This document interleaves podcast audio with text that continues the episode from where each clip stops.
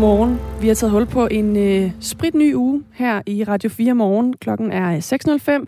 Det er mandag, og vi har lavet 3 timers god radio klar, som vi er klar til at sende til dig. Når man mister et barn under graviditeten, eller endnu værre i forbindelse med fødslen, så er det utrolig hårdt at ligge på en normal fødegang, hvor der ellers er glade og nybagte forældre, og i øvrigt babygråd i massevis, der fylder gangene. Det er grunden til, at flere sygehuse rundt om i landet er begyndt at etablere særlige afsnit, der skal give bedre muligheder for at afskærme de forældre, der står i deres livs sorg. Det vil vi gerne sætte fokus på her til morgen, og vi taler med repræsentanter fra nogle af de steder, hvor man har etableret de her særlige afsnit. Og vi skal også tale med en kvinde, der har prøvet at ligge på en normal fødestue efter tabet af et barn. Og i øvrigt også en kvinde, der har prøvet at være indlagt på et af de her særlige afsnit for tab. Det er i hendes tilfælde på Aalborg Universitets Hospital. Det er sådan i den helt tunge afdeling, men altså også noget af det meget væsentlige for nogle mennesker, der skulle have stået det mest lykkelige sted i deres liv. Husk, du kan skrive til os, hvis du har på en eller anden måde aktier i de historier, som er i Radio 4 morgen. Skriv ind på nummer 1424. Vi skal også omkring Thisted Gymnasium, hvor eleverne kan risikere, at de skal puste i et alkometer. Og de kan også risikere, når de har gjort det, at de bliver afvist i døren, når de møder op til årets introfest på fredag. Fordi gymnasiet har indført nul-tolerance over for alkohol, inden festen begynder. Det betyder så, at det er slut med alkohol til de her famøse forfester, altså fester før festerne, hvor eleverne altså mødes inden. Til gengæld må man gerne drikke til selve gymnasiefesten. 6:30, der taler vi med rektor på Thisted Gymnasium, Søren Christensen, om det her tiltag. I går mødtes repræsentanter fra fodboldens verden med justitsminister Mathias Tesfaye. Sagen er den, at rigtig grimme episoder har sat fokus på de voldelige elementer i fankulturerne i dansk fodbold. Spørgsmålet er så, hvor man trækker grænsen. En tur på stadion skal i hvert fald ikke være som en tur i operaen, understregede justitsminister Mathias Tesfaye. Men hvor skal den så være? Vi taler med Claus Thomsen, der er direktør i Divisionsforeningen, som jo altså repræsenterer fodboldklubberne i Danmark lidt i syv, om der måske stadig er nogle lavt hængende frugter i bestræbelserne på at få de værste elementer sorteret fra ved indgangen til de danske fodboldstadions. Det er altså lidt i syv, vi skal se nærmere på den aktuelle og barske historie fra den danske sportsverden. Jeg hedder Kasper Harbo. Jeg hedder Anne Philipsen. Tak fordi du har tændt for Radio 4 morgen den her 15. august. Det skandinaviske flyselskab SAS har i længere tid kæmpet med gæld, med strejker, men præsenterede så en økonomisk redning i en pressemeddelelse natten til i går. Her der fremgår det, at SAS har indgået en låneaftale med den amerikanske investor Apollo Global Management, som har indvilliget i et lån på 5,1 milliarder danske kroner.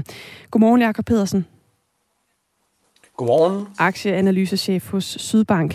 Hvad betyder det for SAS, at man nu har indgået den her aftale? Det betyder, at man kan se frem til en konkursbeskyttelsesproces nu, hvor man har penge nok i kassen til at komme igennem de næste 9-12 måneder. Og det er egentlig det her kæmpe lån, det skal bruges til.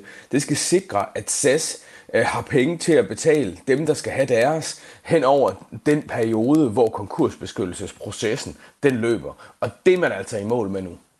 Jeg knytter lige lidt fakta på den her konkursbeskyttelse, som du nævner her.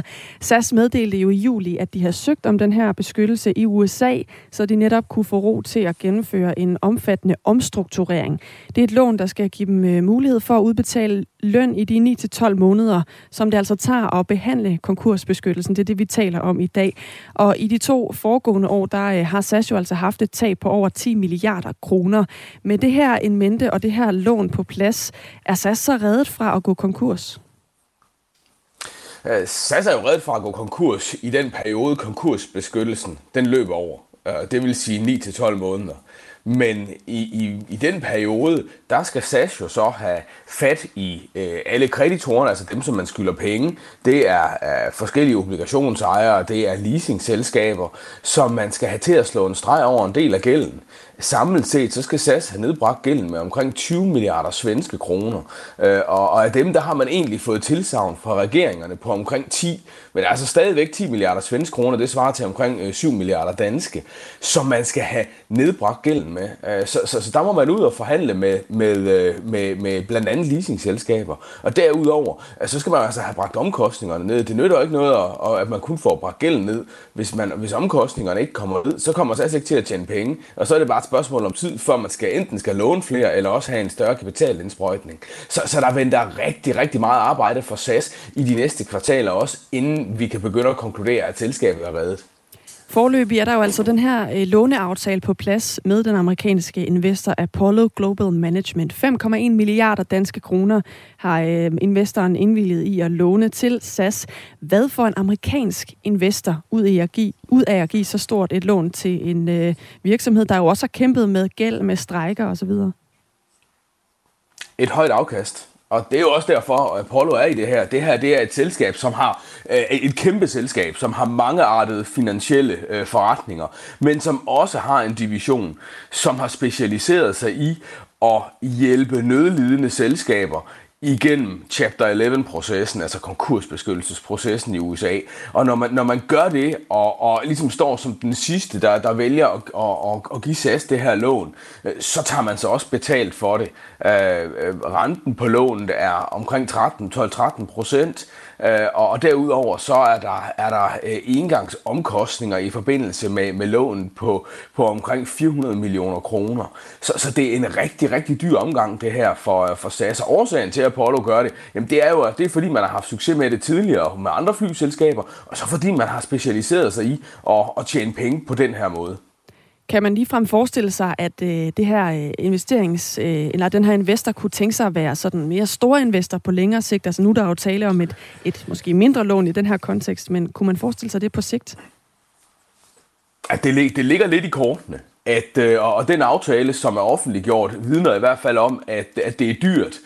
Det bliver dyrt for SAS og de andre aktionærer, hvis man til sidst ender med ikke at give Apollo muligheden for at blive aktionær i SAS. Så der er al mulig grund til at forvente, at Apollo tager aktier i SAS og også formentlig bliver en stor aktionær, når det er sådan, at den her konkursbeskyttelsesproces, den er afsluttet. Men det er jo ikke det samme som, at Apollo er kan man sige, langsigtede investor i SAS. Jeg har svært ved at se selskabet være aktionær i SAS om 5 år eksempelvis. Der vil formentlig ske det, at hvis konkursbeskyttelsesprocessen bliver afsluttet succesfuldt, så tager man en relativt stor aktiepost, om det er 20% eller 30%, det kan være lidt sværere at sige. Men så håber man jo på, at SAS kan begynde at tjene penge, og at aktiekursen kan stige, og at man af den vej kan få et endnu større afkast. Lidt ligesom vi så det med den danske stat, Goldman Sachs og Ørsted, hvor aktiekursen den jo eksploderede siden Goldman Sachs var med til at redde og styrke selskabet. Men det er jo også en investering, hvor man jo som investor ikke kan vide sig sikker, så hvor sandsynligt er det, at i det her tilfælde Apollo Global Management også kommer til at holde ved på længere sigt. Altså det er jo en risikabel investering, tænker jeg, de også har gjort sig. Altså, hvis det er sådan, at SAS får gennemført SAS Forward, så er det min klare forventning, at Apollo vil gå ind og købe aktier, og formentlig også købe mange aktier. Nu er det et amerikansk selskab, så de kan ikke gå over 50% i ejerandel. Det kan man kun, hvis man er EU-baseret. Men sammen med det ejerskab, der er i den danske stat på et sted mellem 20% og 30% efter den her kapitalforhøjelse, så er vi formentlig også et sted, hvor der er sådan, at både den danske stat og Apollo i skønne sammenhæng kan tage kontrollen i SAS. Det har jo været en sommer fyldt med usikkerhed, hvis man har været dansk kunde hos SAS, altså netop i lyset af de her strejker og den situation, SAS har været i. I hvilken grad kan vi som kunder forvente, at SAS kommer til at fungere mere stabilt nu? Det kan vi jo i al den stund, at der ikke er forhandlinger med andre medarbejdergrupper, fordi det er jo det, der giver forstyrrelserne. Men udfordringen for SAS, det er jo, at man formentlig skal have genåbnet de medarbejderaftaler, som måske står til at udløbe om 1,5 eller 2 år, fordi man skal have forhandlet billige omkostninger hjem, inden man er færdig med konkursbeskyttelsesprocessen, for også at vise investoren, altså Apollo, at man kan tjene penge i fremtiden. Så det kan man ikke udelukke, at det kommer. Man kan sige, at SAS har penge nok i kassen nu, ser det ud til at klare sig igennem den her proces. Det er mit absolut bedste bud, at man har det. Men man kan også godt kigge ind i en situation, hvor der er andre medarbejdergrupper, som synes, at det er alvorligt træls at skulle have forringelser igen. Det sagde Jakob Pedersen. Tak fordi du var med her, altså aktieanalysechef hos Sydbank. Du lytter til Radio 4 Morgen. Der er nyheder både fra den gode og den dårlige ende af spektret. Jeg synes, at vi trænger til en af de gode, Anne Philipsen. Mm-hmm. Den er fra det nordjyske, og den er fra havets bund. Prøv at se her. Jeg rækker dig en lille skærm med et billede af en mand. Han er glad. Kan du se det? Ja. Nej, det kan du ikke se. Nej, det kan jeg ikke. Han ser noget mistrøstig ud, men det er også taget i bulder mørke. Den fisk, han holder, er det interessante. Mm-hmm. Vil du beskrive den? Det er en meget lang fisk, og så er den er ligesom tyk i den ene ende, og så tynder den ud, bliver smal hen mod halen. Ja, kan du se, om der er tale om en haj? Når du spørger på den måde, så kunne der jo godt være tale om en haj. Det er en småplettet rødhaj, og det er en af Danmarks mindste hajer, men også en af de sjældne, og det er helt sensationelt, at manden har fanget sådan en med sin fiskestang. Okay. Han har stået på molen i Skagen, hvor man har gravet en rigtig dyb sejlrende, og det kan fisk jo godt lide, at der er masser af vand. Så den her fisk, som ellers normalt holder til et godt stykke ude i Nordsøen, den lagde vejen forbi 5 minutter i midnat natten til forleden, hvor den flotte mand, som poserer med fisken, han hedder Henrik Guldhammer Christensen. Han, eller det var natten til søndag faktisk, altså for... Er det ikke 24 timer siden? Jo, godt og vel. Den bed på hans agn, som var en kombination af sandorm og sildefilet. Så han er også... Det er virkelig også kreds. Ja, det er Michelin-stof inden for fiskeri. Må man beholde sådan en fisk? Det er der ikke sådan en nedfældet regel om. Men han er en erfaren mand, fordi han er faktisk ikke bare lystfisker, han er også erhvervsfisker. Ah. Så han er, når han har fri fra sin fiskebåd, hvor han fisker med net, så stiller han sig ind på molen og fisker med sin fiskestang. Det er jo på... Det er passion. Ja, 100%. Så hvis der er nogen, der har fortjent at sætte tænderne i sådan en småplettet rødhaj, så er det Henrik Guldhammer Christensen. Det, der så er forhistorien, er, at han fanger dem nogle gange, når han er ude med sin fiskebåd. I erhvervsregi? Ja, ude på de der... Altså ude i Nordsøen, hvor der er noget dybere. Og han... her er citat til nordjyske. Det er nemlig dem, der har historien, og som også bringer det her privatfoto, hvor han poserer med fisken og ser lidt træt ud. For nogle år siden har jeg flået og stegt en for at prøve. Det kan jeg ikke anbefale nogen. De er uspiselige. Nå. Så den her bliver sat ud igen. Slutter Henrik Guldhammer Christensen. Jamen, så er der heller ikke nogen grund til at prøve. Nej. Hvis man ved, den smager dårligt. Hvis en smager dårligt, smager de alle sammen dårligt. Præcis. Ja, men ellers så er det makrelsæson. Det er, hvad der er at sige fra lystfiskernes verden. Ja. Lidt endnu. Klokken er 18 minutter over 6. Du hører Radio 4 Morgen.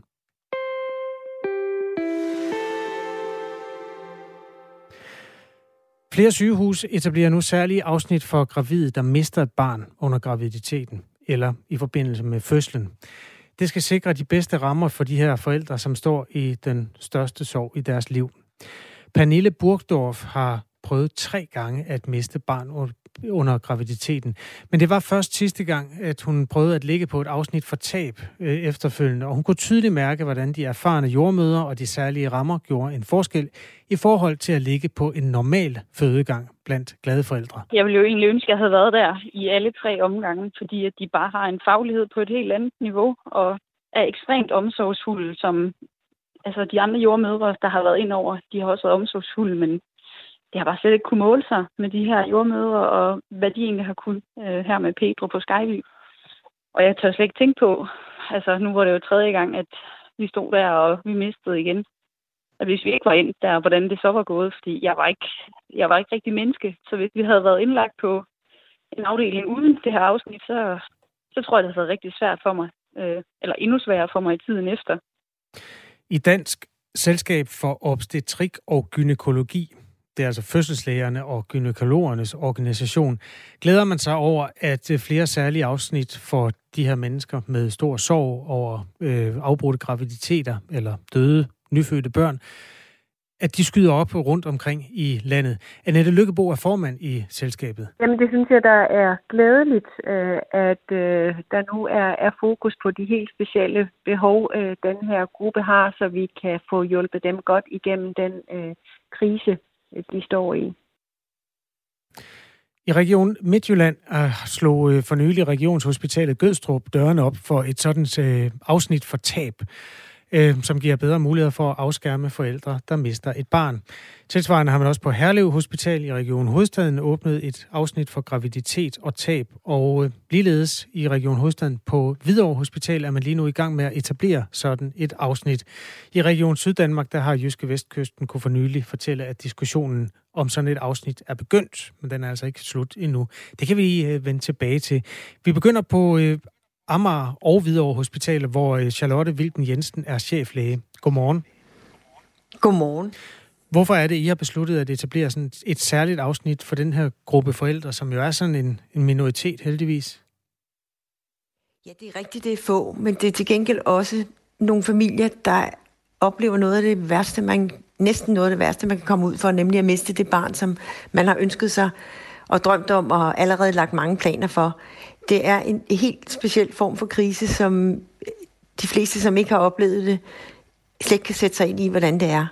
Og vi har da altid behandlet dem med stor omsorg og med stor opmærksomhed. Men det er vigtigt, som også den kvinde, I havde igennem før, sagde, at det er nogen, der har speciel erfaring inden for det her, der tager sig af det. Så derfor synes vi, det er vigtigt.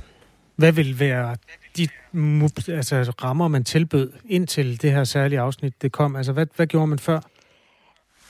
Jamen, for eksempel, hvis ens barn dør inde i livmoderen, så har man jo tidligere skulle ligge på fødegangen og føde det her barn. Og selvom man prøver at skærme det, så er det stadig et sted, hvor alle de andre føder børn, som kommer ud og skriger og skal have et godt liv. Og det er altså utrolig psykisk belastende at være midt i det. Selvom man jo godt ved, at det sker for andre, så kan man slet ikke have det, lige når man selv er i den frygtelige situation. Hvad lægger I særlig vægt på, når I skal indrette et afsnit for de mennesker, der går med, altså, som står det sted i livet?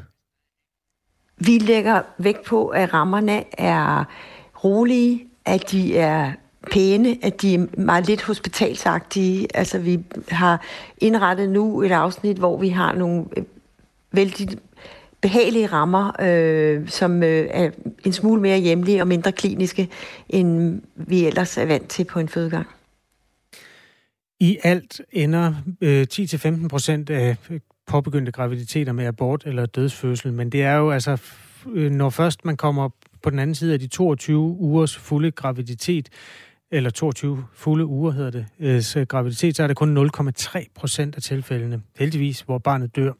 Lige nu er det kun Region Hovedstaden og Region Midtjylland, der har de her særlige afsnit for gravide, der mister et barn. I Region Nordjylland har man ikke en egentlig afdeling for de her forældre, men på Aalborg Universitets Hospital har man etableret en særlig sansestue til de forældre, der står i den situation. Region Sjælland har ikke separate afdelinger til at varetage familier, der har mistet et barn i graviditeten eller i forbindelse med fødslen. Og det er sådan, altså, derfor vi taler med Charlotte Wilken Jensen, cheflæge for gynækologisk obstetrisk afdeling på Amager og Hvidovre Hospitaler. I hvilken grad er den her særlige enhed for tab noget, som forældrene har efterspurgt? Altså, forældre efterspørger normalt ikke sådan noget. De efterspørger jo meget i graviditeten, men det er ikke en del, heldigvis, af deres referenceramme, at det her kan ske. Så når de står i det, så ved de ikke, hvad de skal bede om. Det er sådan set først bagefter, at de nogle gange kan se, at det her, det kunne godt have været bedre.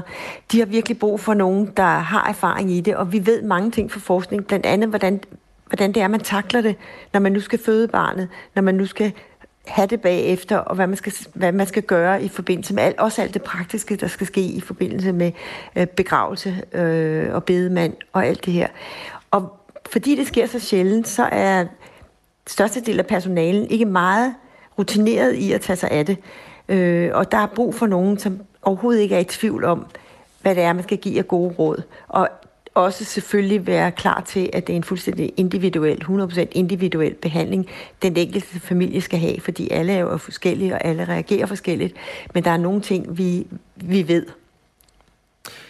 Tak fordi du var med, Charlotte Wilken Jensen, cheflæge for gynækologisk og obstetrisk afdeling på Amager og Hvidovre Hospitaler.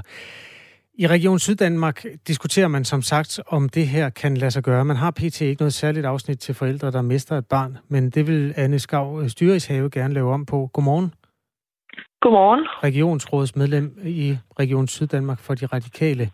Du vil i hvert fald gerne have undersøgt, om faciliteterne og vilkårene for familier, der mister, er tilstrækkelige. Hvorfor? Jamen, som det også lige er blevet sagt, så er det jo en enormt voldsom oplevelse, man går igennem, når man er en forælder, der mister sit barn. Jeg synes, at det er vigtigt, at man ikke får retraumatiseret de her forældre ved, at de konstant skal konfronteres med andre fødsler og andre levende børn, som det jo også allerede er blevet nævnt, så kan det være meget voldsomt, når man selv er et sted, som jeg tror, de fleste af os i virkeligheden så det ikke kan sætte os ind i. Så det er sådan set det, der er min motivation for det, fordi det er nogle mennesker, som er et enormt sårbart sted i det øjeblik, man får et dødfødt barn, fordi det jo ikke er det, man regner med skal ske. Så jeg kunne egentlig godt tænke mig, at vi starter med og få en analyse af, hvordan kunne det her se ud, og hvad ville ligesom være de økonomiske rammer for det. Hvor mange, havde jeg sagt, er der, altså skal det der til, for at det kan løbe rundt? Undskyld, jeg bruger sådan nogle lidt kassetænkende udtryk her, men altså Region Syddanmark er jo geografisk en stor region, der dækker fra det sydlige Jylland og Fyn og Langeland. Hvis nu man lægger et særligt afsnit i Odense, så er det jo ikke sikkert, at det vil gavne en familie, der føder i Esbjerg. Eller mister et barn i Esbjerg? Ja, altså det er jo den slags ting, jeg rigtig godt kunne tænke mig at få svar på fra vores administration. Det vores administration er kommet med indtil videre, det er, at der ikke lige nu på Nyt OOH er planer om at lave et nyt afsnit for tab. Det kunne være sådan en ting, man kunne spørge om, er det muligt at få ind i de planer, der er. Alternativt, så kunne det være omkring Sygehus Lillebælt i trekantsområdet, at man også i forvejen sover for at renovere en afdeling, så kunne det være, at det var der, det var muligt at lægge det. Men til at starte med, kunne vi egentlig godt bare tænke os at få nogle svar på, hvor det er muligt at lægge det, og som du også selv siger, hvor det er hensigtsmæssigt i forhold til regionens geografi at lægge det. Fordi det kan jo også være, at man skal kigge på forskellige løsninger, på forskellige fødesteder, fordi der kan være forskellige forhold, der gør sig gældende, for eksempel hvor mange fødsler der er, og hvilken type fødsler man typisk har. I Svendborg for eksempel, der har vi jo en fødeklinik, hvor man egentlig helst kun vil have de ukomplicerede fødsler. Så det er jo sådan nogle ting, man skal tænke med i det.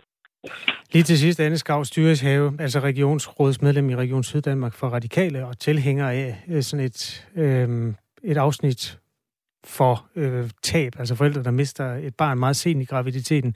Vores lytter Tommy, han mener, at det sådan kan sidestilles med en abort, og abort er jo sådan en hverdagsagtig foretagelse. Vil du hjælpe mig lige at anskueliggøre, hvorfor det ikke er en almindelig abort, når et barn dør sådan kort før fødslen? Altså, jeg tror først, så skal man sige, at det sådan set heller ikke er for alle kvinder, at det at få en abort nødvendigvis er en nem oplevelse. Det kan stadig være voldsomt for kroppen, og man kan også stadig være psykisk mærket af det, uanset om man vil have den abort eller ej. Men jeg tror, at det er de færreste, der kan sætte sig ind i, hvordan det er at ønske sig et barn, og være gået igennem en graviditet med et barn, og så miste sent på et tidspunkt, hvor det jo burde have været et levedygtigt menneske, eller komme ind på en fødeafdeling og miste under fødslen eller umiddelbart efter. Jeg tror, det er de færreste, der kan sætte sig ind i, hvor stor en sorg det er, og hvor mærket man er af det. Og det er jo netop derfor, jeg synes, det er vigtigt at undersøge det, fordi at de her forældre er en særlig sårbar gruppe på det her tidspunkt i deres liv. Er det nogen, du kender? Undskyld, jeg spørger så direkte, men siden du er sådan optaget af lige præcis det her felt? Altså, jeg tror jo, journalist Sandy West er jo en af dem, som virkelig på sine sociale medier og også i pressen har sat rigtig stor fokus på det her. Der er også flere andre medier, som ud over jer, Jyske Vestkysten, har sat fokus på det her. Man kan sige, det er jo noget, jeg selvfølgelig har sat mig ind i den forbindelse, og nu kan jeg jo også høre, hvad personalet, der udtaler sig i de her sager, jo også er ude at sige om, hvad der kendetegner de her familier. Og det er jo, at de er enormt sårbare i den her situation. Tak fordi du var med, Anne Skav Styreshave, regionsrådsmedlem i Region Syddanmark for Radikale. Region Syddanmark, hvor det altså i første omgang skal undersøges, hvorvidt det er lønsomt på den længere bane at etablere sådan en afdeling for forældre, der er gået igennem et tab sent i graviditeten. Det er en historie, vi kommer til at vende tilbage til her i løbet af morgenen. Vi skal også høre fra nogle af dem, der har oplevet det på egen krop. Nu er der nyheder med Sofie Løvring, for klokken er 6:30.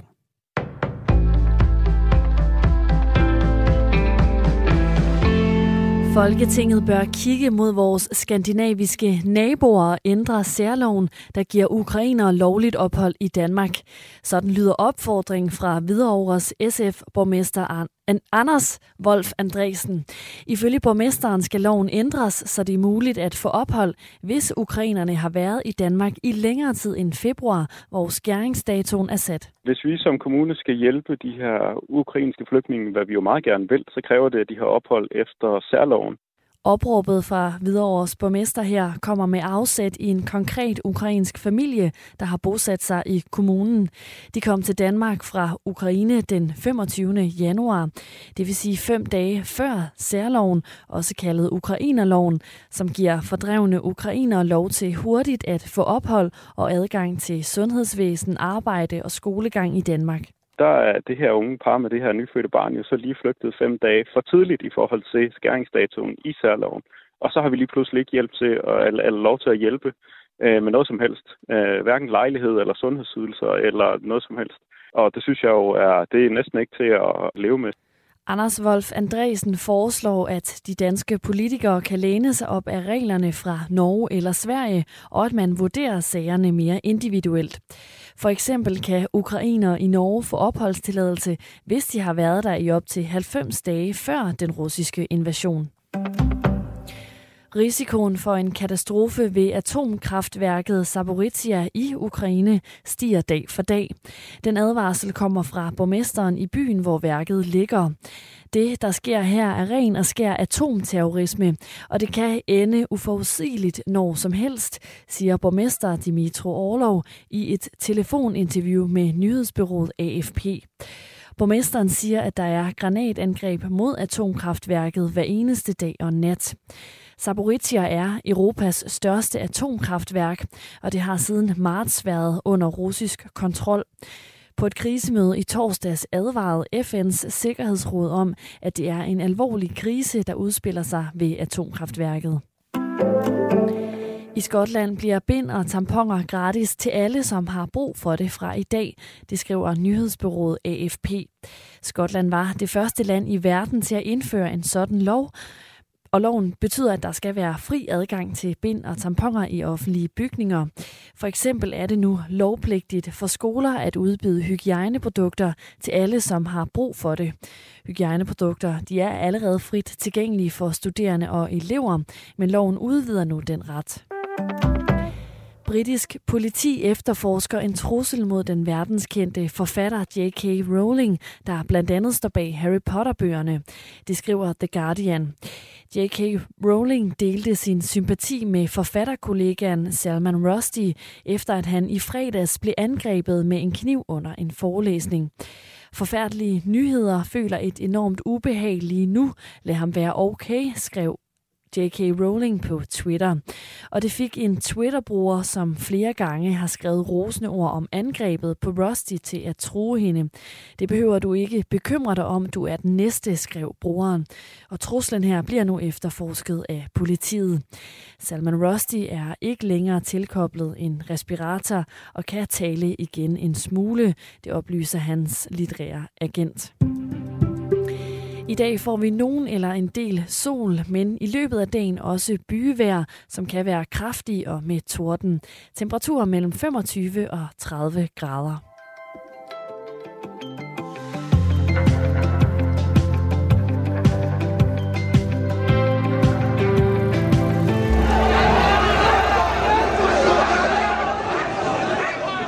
Det er desværre sådan ikke hverdag, men måske søndag, altså lyden af et sammenstød mellem politiet og voldelige fodboldfans.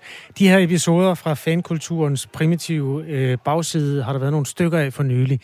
Og derfor var der i går møde mellem justitsminister Mathias Tesfaye og repræsentanter fra fodboldens verden, hvor man diskuterer løsninger på dette. Vi vender os mod den om cirka 10 minutter, et kvarter, hvor vi skal tale med de danske divisionsklubbers organisationsdirektør, Divisionsforeningens direktør Claus Thomsen. Men vi hører selvfølgelig også gerne fra dig, der har registreret altså utryghed og bølleoptøjer i forbindelse med fodboldkampe på danske stadions.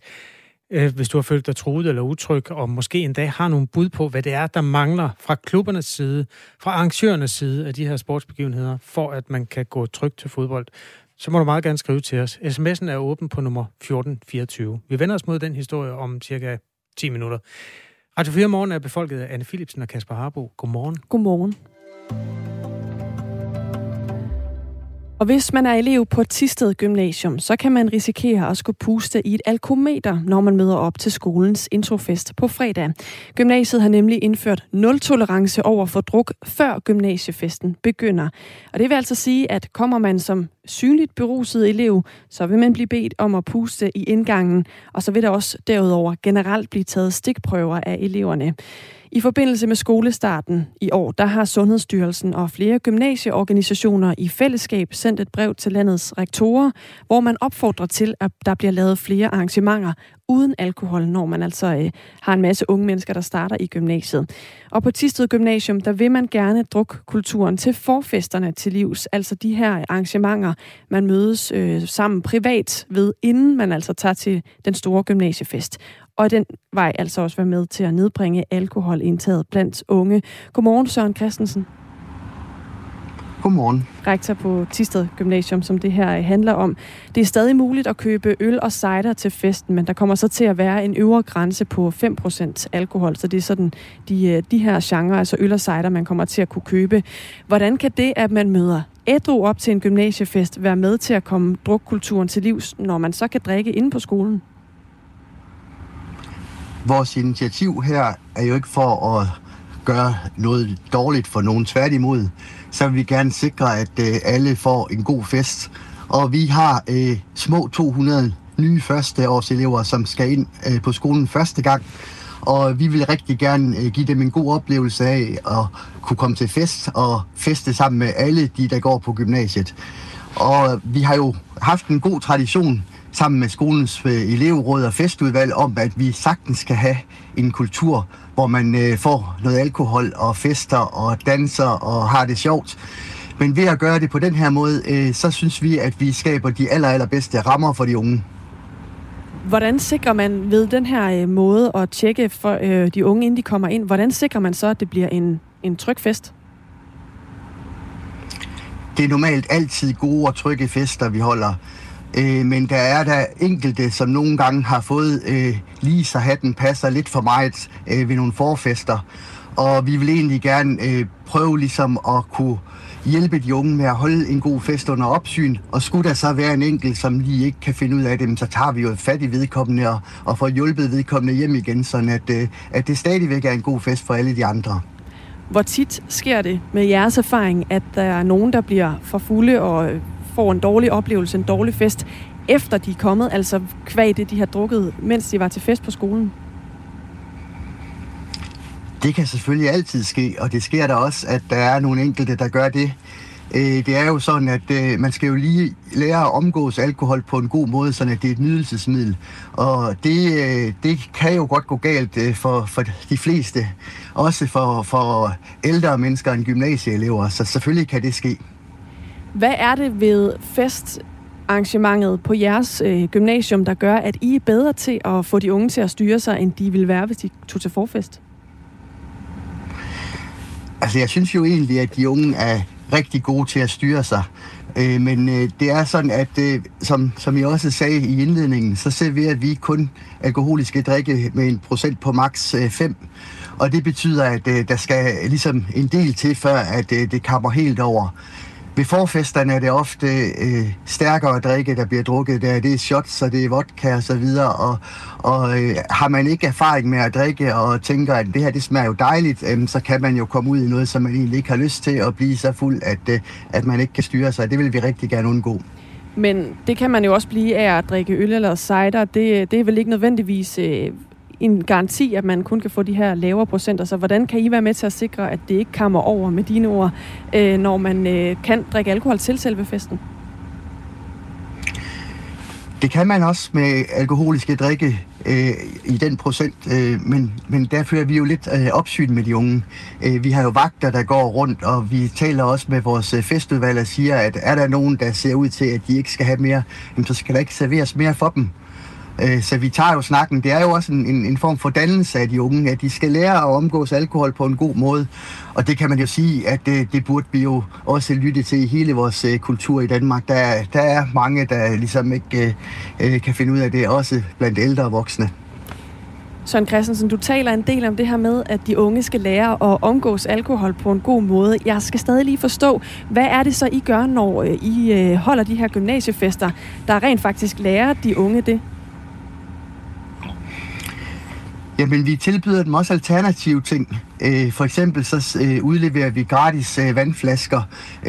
Ofte har vi en lounge, hvor man kan komme op og få flotte drinks uden alkoholisk drikke. Vi sørger for, at man får lidt at spise i maven og det, men altså... Det er jo også sådan, at når man er sammen i forskellige festlige lag, så er det jo sjovt at få en lille smule at drikke, og det giver da også en stemning, og måske er det lidt lettere for den nye gymnasieelev Mads at gå hen til Emma og snakke lidt med hende. Altså, det er jo klart, at det er jo ikke nemt at være ung, og jeg synes egentlig, at det er okay, at man har fester på gymnasierne, hvor man får noget alkohol, men det skal selvfølgelig være sådan, at det er sjovt for alle, og at der ikke er nogen, der kommer ud i et eller andet, hvor at, man gør noget, som man bare ikke er glad for, når man skal i skole igen om mandagen. Og er du sikker på, at det bliver undgået ved, at man stopper elevernes forfester? Altså, kan det ikke også stadig ske, selvom at man, hvis man kun drikker på skolen? Jo, selvfølgelig kan det ske, men jeg vil jo rigtig gerne være med til at prøve at skabe de her trygge rammer, og når der er personale til stede, og der er vagter til stede, så gør vi, hvad vi kan for at hjælpe de unge med at få afviklet en fest under nogle ordentlige rammer. Jeg taler lige nu med Søren Christensen, der er rektor på Thisted Gymnasium, og det gør vi i anledning af, at man på gymnasiet har indført et tiltag, der gør, at elever kan risikere at skulle puste i et alkometer, og dermed også blive afvist i døren, når de møder op til årets introfest på fredag, fordi man har indført den her nul-tolerance over for alkohol, inden gymnasiefesten begynder. Jeg kunne godt tænke mig lige at prøve at sætte et scenarie op for dig, Søren Christensen. Hvis nu vi forestiller os, at der er 2 drenge fra 2G, der sidder hjemme, får en 3-4 øl, inden de tager til gymnasiefest. De ser slet ikke fulde ud, og derfor bliver de heller ikke stoppet. De bliver heller ikke taget en stikprøve. De får lov til at gå ind til festen. Så kommer der 2 andre. De har også fået et par øl inden festen, og virker heller ikke beruset. De bliver så taget i en stikprøve med en lav promille, men bliver så dermed også forment adgang til den her gymnasiefest. Hvordan er det rimeligt? Alle kender jo ligesom de spilleregler, den her fest, den er sat op under. Og det vil sige, at hvis man vælger at sidde hjemme og tage 2 øl og ikke være beruset, så ved man jo, at man kan risikere at blive taget i den her stikprøvekontrol. Der er jo også nogen, der vælger, når de er i Tyskland, at prøve at se, om de kan få en flaske sprut med hjem eller cigaretter med hjem. Og der ved man jo også, at risikoen er til stede. Så jeg synes, at det her det er åbent meldt ud. Og hvis man vil det, jamen, så må man jo tage den chance. Jeg er sikker på, at der måske er nogen, der forsøger det, men altså, vi vil gerne gøre en indsats for ligesom at nedbringe de her forfester, hvor der bliver drukket meget stærke alkoholiske drikke for nogle af eleverne også på den her måde. Og så synes jeg også, at det ser pænere ud, at normalt så plejer vi at skal samle, jeg ved ikke, hvor mange flasker op udenfor, fordi så skal man lige have det sidste, inden man skal ind til festen. Jeg kunne godt tænke mig, at festerne de starter hos os, og så bliver afviklet på en fornuftig måde på den vis. Vi har talt med Frederik Brolev, der er elevrådsformand på dit gymnasium, Søren Christensen. Han kalder det en umyndiggørelse af eleverne og mangel på tillid fra jeres side. Hvad siger du til det? Jeg kan godt huske, hvordan det er at være ung, og der skal man jo selvfølgelig hele tiden udfordre de eksisterende regler. Nu kom den her anbefaling fra sundhedsmyndighederne også meget sent, og festen den var sådan set allerede aftalt med festudvalget før sommerferien. Man kunne jo også bare have valgt at sige, jamen myndighederne de har sagt til os, at vi opfordrer jer kraftigt til at lave fester uden alkohol frem til efterårsferien, sådan at vi får en form for karensperiode, og så er det, at vi ligesom sikrer, at de unge de får en god start på deres gymnasieliv, hvor man ikke føler sig presset til at skal indgå i nogle fællesskaber, hvor alkohol er omdrejningspunktet. Hvorfor gjorde I egentlig ikke det i stedet? Jeg synes, det her er et rigtig, rigtig fint kompromis. Jamen fordi jeg synes jo egentlig, at vi har tradition for at kunne afvikle nogle gode fester sammen med eleverne og drøfte det. Og jeg kunne godt tænke mig også at få de sidste få med, som har fået lidt for meget inden festen. Det kunne være rigtig fint, at alle kunne komme ind til en fest, og den bliver afviklet godt. Men hvor ved du egentlig fra, at det er forfesterne, der skaber problemet, når det går galt til festerne? Jeg ved det, fordi jeg har stået mange gange og taget imod unge mennesker, som kommer til festerne. Og selvfølgelig er der langt de fleste helt okay, men der har også været eksempler, hvor nogen de slet ikke er kommet op ad trappen til gymnasiet, og vi har skulle ringe efter forældre, de har kastet op og så videre, og det kunne jeg godt tænke mig at sikre, at det i hvert fald ikke sker, før de kommer ind til festen. Og så håber jeg selvfølgelig heller ikke, det sker til festen, men der kan vi jo trods alt lige se, hvor er det her på vej hen.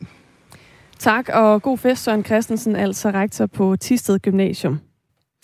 Det er en debat, som optager gymnasieelever og forældre hele Danmark rundt, så du er da velkommen til at give lyd, hvis du har holdninger til de indslag, der udspiller sig her i Radio 4 morgen. Altså et initiativ, hvor man forsøger at lukke forfesterne, så de elever, man får inden for dørene, først bliver alkoholiseret. Hedder det det, når man får alkohol? Det hedder det vist ikke. De får noget at drikke. Ja. Først i det øjeblik, at de er på gymnasiets område. Klokken er 6:46. Det blå hjørne er Radio 4's nye debatprogram med de mest markante borgerlige stemmer. Jeg er fløjtende ligeglad med, hvilken farve folk har. Der er mange blå partier, og de langer også ud efter hinanden. Hvordan i alverden kan det være i Danmarks interesse ikke at give sig selv den mulighed? Er de overhovedet enige om noget? Det trigger det? Mig, fordi... Lad mig nu lige tale ud. Og hvad ved de egentlig i det blå hjørne? Jeg føler en større forpligtelse til at hjælpe ukrainerne, og jeg har også en større lyst til det. Lyt til det blå hjørne i vores app. Radio 4 taler med Danmark. Det seneste afsnit af Det Blå Hjørne var ret fedt. Det var en diskussion mellem... det var en samtale. Nej, det var også en diskussion. Mellem Morten Messerschmidt, partiformand i Dansk Folkeparti, Inger Støjberg, Danmarks Demokraternes ukronede dronning, eller kronede dronning faktisk, og Lars Boje Mathiesen, der er en slags næstkommanderende i Nye Borgerlige. De tre skulle sådan på en eller anden måde definere højrefløjens tilgang til det forestående valg. Hvor er det, man er enige, og hvor er det, man er uenige. Og et af de steder, hvor de alle tre havde temmelig meget uld i mund, det var, skal Søren Pape Poulsen eller Jakob Ellemann Jensen være Blå Bloks bedste bud på en statsminister efter det næste valg? Ja. Og der er godt nok mange, der har uld i mund lige på det felt. Det har Søren Pape Poulsen også selv. Det er det, man kalder en varm kartoffel. Ja, indtil videre. Vores politiske redaktør Thomas Larsen, han har skrevet en ret interessant kommentar om det her. Man kan læse den på Radio 4's hjemmeside. Han mener det er nu. Altså, i den her uge kommer meldingen fra Søren Pape Poulsen. Jeg citerer lige fra klummen. Hvis, og det tror Danne i akter, at Søren Pape Poulsen stiller op, så er det i 11. time, for han er i stigende grad blevet anklaget for at nøle. I foråret fyldte han heller ikke så meget som Jakob Ellemann Jensen, der helt åbenlyst trivedes i kampen for at få danskerne til at stemme ja ved afstemningen om forsvarsforbeholdet.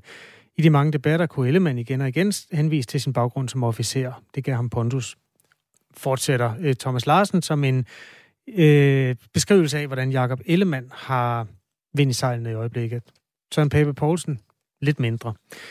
Nå, men den blev delt på vores Facebook-side. Ja. Den kommentar. Og det er jo altid sjovt at se, hvordan folk reagerer på... fordi der er jo emojis, der siger fedt, og der er nogen, der siger hahaha. Ja. Og der var hele 33, der var ved at dø af grin ved tanken om, at Søren Pape skulle blive statsminister. Ja. Hvor mange sagde fedt? 57, tror jeg. Okay. Men der er man nogle gange lidt i tvivl om, det er fedt, at nogen laver den her artikel.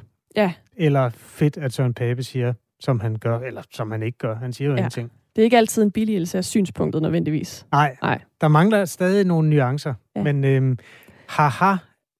er jo sådan lidt en nyskabelse. I starten var det, hvis der er nogen, der deler en film med Gø og Gokke, så det betyder, at de er sjove. Ja. Men det er jo blevet mere og mere en tilkendegivelse af, at det her det er faktisk noget, jeg hader, eller det er noget, jeg ikke bryder mig om, ikke? Sådan lidt ironisk. Ikke? Ja, meget dansk. Ja. Noget. Alright, den ligger på vores Facebook-side, eller hjemmeside, eller du kan finde os alle steder, hvis du vil læse Thomas Larsens kommentar. Vi skal også have ham selv til at udlægge teksten lidt senere. Og hvis der er en politisk iagttager nede i maven på dig, eller måske i virkeligheden bare en vælger, så jo er det allerfineste med det politiske system, så må du meget gerne skrive til os, om du ser Søren Pape Poulsen, altså Konservativs partiformand, som en logisk kandidat til statsministerposten, eller om den hører hjemme hos Ellemann, eller det er et helt tredje sted i Blå Blok. Det er der faktisk også mange, der skriver i kommentarfeltet. Der er mange, der har en tredje kandidat. Mm-hmm. Kan du regne ud, hvem det er? Hedder vedkommende Inger Støjberg? Ja, det er en dame. Ja. Det er det. Det er hvem er hvem med politiske blå partiers... Kan du gå til at spille? Hvor man kunne spørge, har din person briller? Så kunne du sige ja eller nej. Nå ja. Så til sidst var der kun én tilbage. Ja. Det er lidt det samme. Ja, bortset fra, at de er ret enige om, at der kun er én. Altså ud over de to mænd. Godt. Blå Blok er et interessant sted. Der har aldrig været så mange ombud, som der er lige nu. Og i nogle målinger ser det jo altså ud til, at det tipper, så der bliver blot flertal efter et valg, som ingen ved, hvornår kommer. Hvis du har iagttagelser i den anledning, og i særdeleshed, om du har lyst til at kommentere på, om Søren Pape er den logiske statsminister, så skriv til os i en sms til nummer 1424. Nu skal vi ud i sportens verden, eller... Det skal vi jo ikke rigtigt, desværre, for der er noget andet, der stjæler billedet.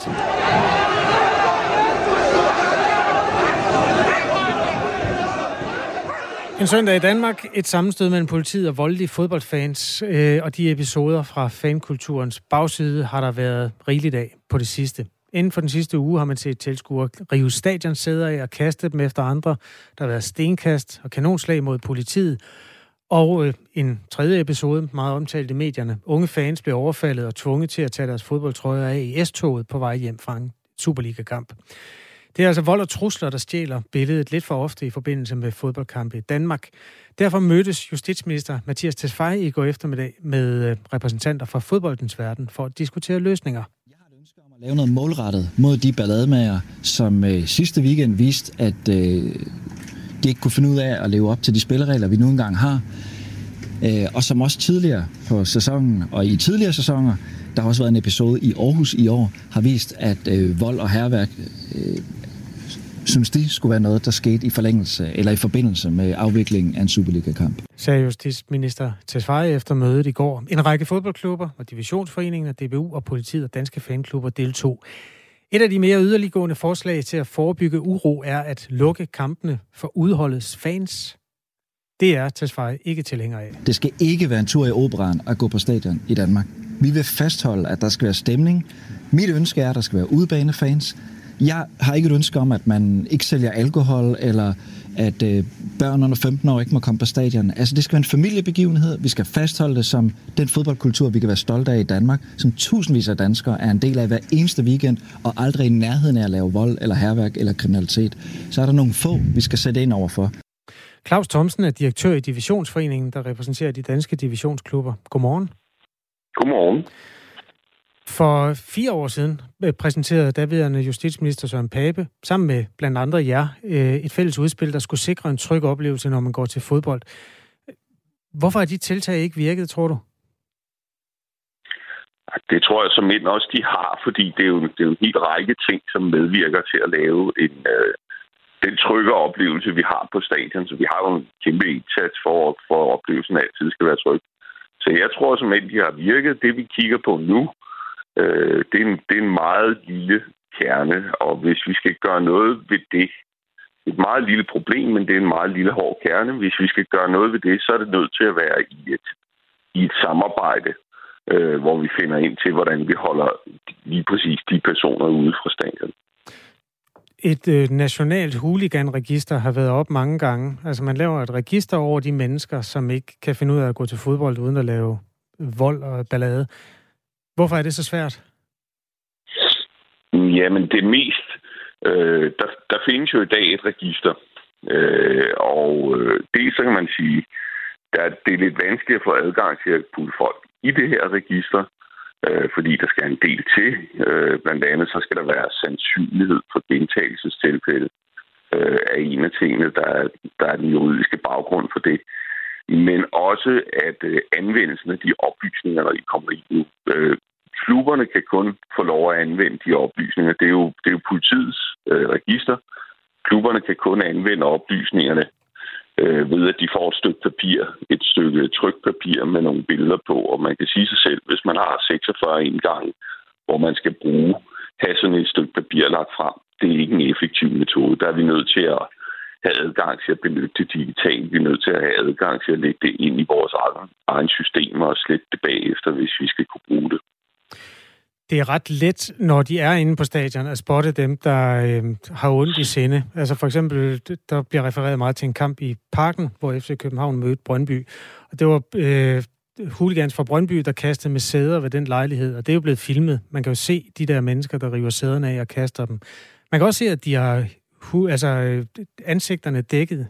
Nogle full-face-huer, som er en, tør jeg godt sige, altså international ret anerkendt måde at klæde sig ud på, når man er hooligan.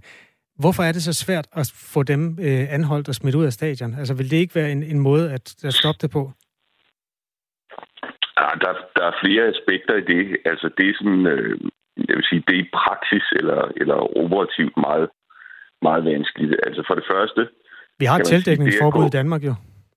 Ja, bestemt. Når man lovgivningen er sådan set på plads, i forhold til det, og det er i øvrigt også ulovligt, både ifølge stadionreglementet og maskere sig. Men der er to ting. Det er ikke særligt tilrådeligt, som det hedder, at gå ind på en tribune og forsøge at fjerne de her mennesker, mens det foregår, fordi så kan man eskalere situationen meget betydeligt. Det tror jeg faktisk er noget, vi er meget enige med politiet om, og politiet har nogenlunde samme dilemma, hvis vi ser maskering i forbindelse med større begivenheder i øvrigt i det offentlige rum. Hvad mener du med det? Altså, hvis man går ind, så vil der udbryde et stort slagsmål? Ja. Okay. Så kan der udbryde en form for ballade, som man ikke vil have, som kan bringe både øvrige tilskuere i fare og kan bringe kontrollører og andre i fare. Men så når de forlader stadion, hvis man lige har et øje på dem? Ja, det er sådan også det, vi gør. Det er sådan lidt kattens leg med musen, når man har det her, men de overvågningssystemer, der er. Hvis vi kan identificere folk, når vi ved, hvem det er, så bliver der faktisk taget fat i de her folk nede under tribunen. Og det er så der, vi har et af de andre dilemmaer, vi har diskuteret. Fordi hvis man så som almindelig civil stopper folk under tribunen, siger, at vi har konstateret, at du har foretaget dig det og det, og derfor vil vi gerne bede om dit navn og adresse, så vi kan give dig en karantæne. Så kan de pågældende folk sige, det vil vi ikke. Så kan jeg vil ikke afgive mit navn og adresse. Så kan vi bede politiet komme hen og sige, vil I venligst, så kan vi anmelde de pågældende. Og det kan politiet gøre, hvis der er grundlag for det. Men politiet må ikke udlevere oplysninger om navn og adresse til os, har vi fået at vide ifølge GDPR-regler. Så vi har altså også nogle regelmæssige juridiske forhindringer i at gøre nogle af de her ting. Og det er noget af det, vi skal prøve at arbejde med nu, om vi kan komme på plads med. Vores lytter Tommy, han skriver, store internationale stadions er ved at skifte billetten ud med ansigtsgenkendelse. Det er jo kendt fra lufthavne blandt andet, altså i forhold til bekæmpelse af terror, at man har så avanceret teknologi, at man med et godt billede faktisk kan fange en forbryder, når vedkommende dukker op. Hvor langt er de danske klubber med den teknologi? Brøndby IF har der et ansigtsgenkendelsessystem på en eller to af deres tribuner, som man kan benytte. Men de problemstillinger, der var her før, de betyder jo, at nogle af de personer, som burde være, som det her ansigtsgenkendelsessystem burde sige, du kan desværre ikke komme ind til fodbold i dag. Det må vi ikke adgang til at lægge ind i systemet. Så systemet er godt og innovativt, og mit bud er, at det kommer til at brede sig. Men det er også nødvendigt, at vi så har på plads, at vi kan få de rigtige personer i systemet. Du fik i hvert fald besøg af den rigtige person i går, fordi justitsministeren er vel den, der sidder nærmest, når der skal laves ting om. Fik du gjort de her synspunkter gældende over for Mathias Tesfaye? Ja, det gjorde vi. Og det er jo derfor, der nu bliver etableret, jeg tror, Mathias Tesfaye kaldte det en ekspertgruppe, som skal prøve at arbejde med de her ting, og prøve at se, om man kan gøre nogle forslag klar til Folketingets åbning. Det sagde Claus Thomsen, direktør i Divisionsforeningen, der altså repræsenterer de danske fodboldklubber. Tak fordi du var med her. Husk, du er velkommen til at skrive ind til os, som flere også har gjort, for eksempel Tommy, i forhold til, om der skulle være nogle lavt hækkende frugter, som klubberne har overset, når det handler om at stoppe hooliganisme og vold mod både kontrollører, politi og sagesløse fans, der går til fodbold i Danmark. Om lidt er der nyheder, og efter det så skal vi tale om et nyt udspil fra Venstre, som går ud på at nedlægge landets jobcentre og reformere hele beskæftigelsessystemet. Det er et forslag, der bliver præsenteret i dag, og vi skal tale med Venstres medlem af Beskæftigelsesudvalget, Morten Dahlin, om det her forslag. Der er også kommet ind til flere fine politiske analyser af Søren Papes muligheder for at tage statsministerposten i Danmark. Vi kan ikke nå dem nu, fordi der er nyheder, men jeg lover, at vi skal nok lige tage en omgang politisk analyse, når klokken har været 7 i noget tid. Nu er det Sofie Løvring, du lytter til Radio 4.